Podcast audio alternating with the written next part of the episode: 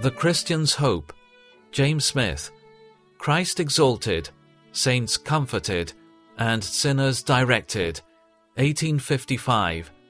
The Hope which is laid up for you in heaven, Colossians 1 5. Many Christians have but little in hand, but they have much in hope.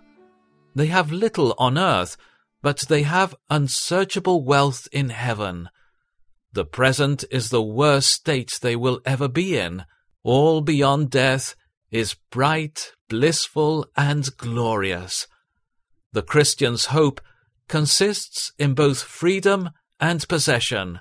The Christian's hope consists in freedom from all the pains which we now experience, both in mind and body, all the hindrances which are so thickly strewed in our way in this evil world, all the fears which now beset, agitate, and harass us day by day, all the forebodings which often make our lives bitter and gloomy, all the sins which are now our plague, disease, and torment, all our needs, and all possibility of needing, for God will fully supply all our needs according to his riches in glory by Christ Jesus.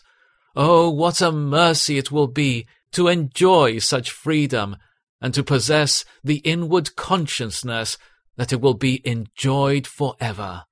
The Christian will not only be free from all that is painful and distressing, but he will also possess perfect, settled, and everlasting peace, sinless faculties and immortal powers with which to serve and enjoy God for ever permanent, perpetual, and uninterrupted joy, the presence and enjoyment of Jesus. We shall see him, be with him, and be like him, all that we can consistently wish or desire. Our hope is laid up for us in heaven.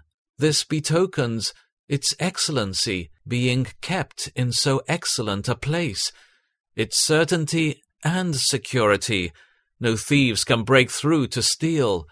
Its nature. It is spiritual, holy, heavenly. O glorious hope! O blessed prospect! It leaves us nothing to long for, nothing to desire. What a mercy it is when comforts run short, when trials press sorely, when a dreary winter of affliction sets in, to remember that we have a priceless inheritance, an inheritance that is kept in heaven for us, pure and undefiled, beyond the reach of change and decay. How this blessed hope should quicken our zeal, animate our spirits, and raise us above fear and despondency. It is not what we have now, but what we have in heaven which should affect us. Our glorious inheritance is vast beyond calculation.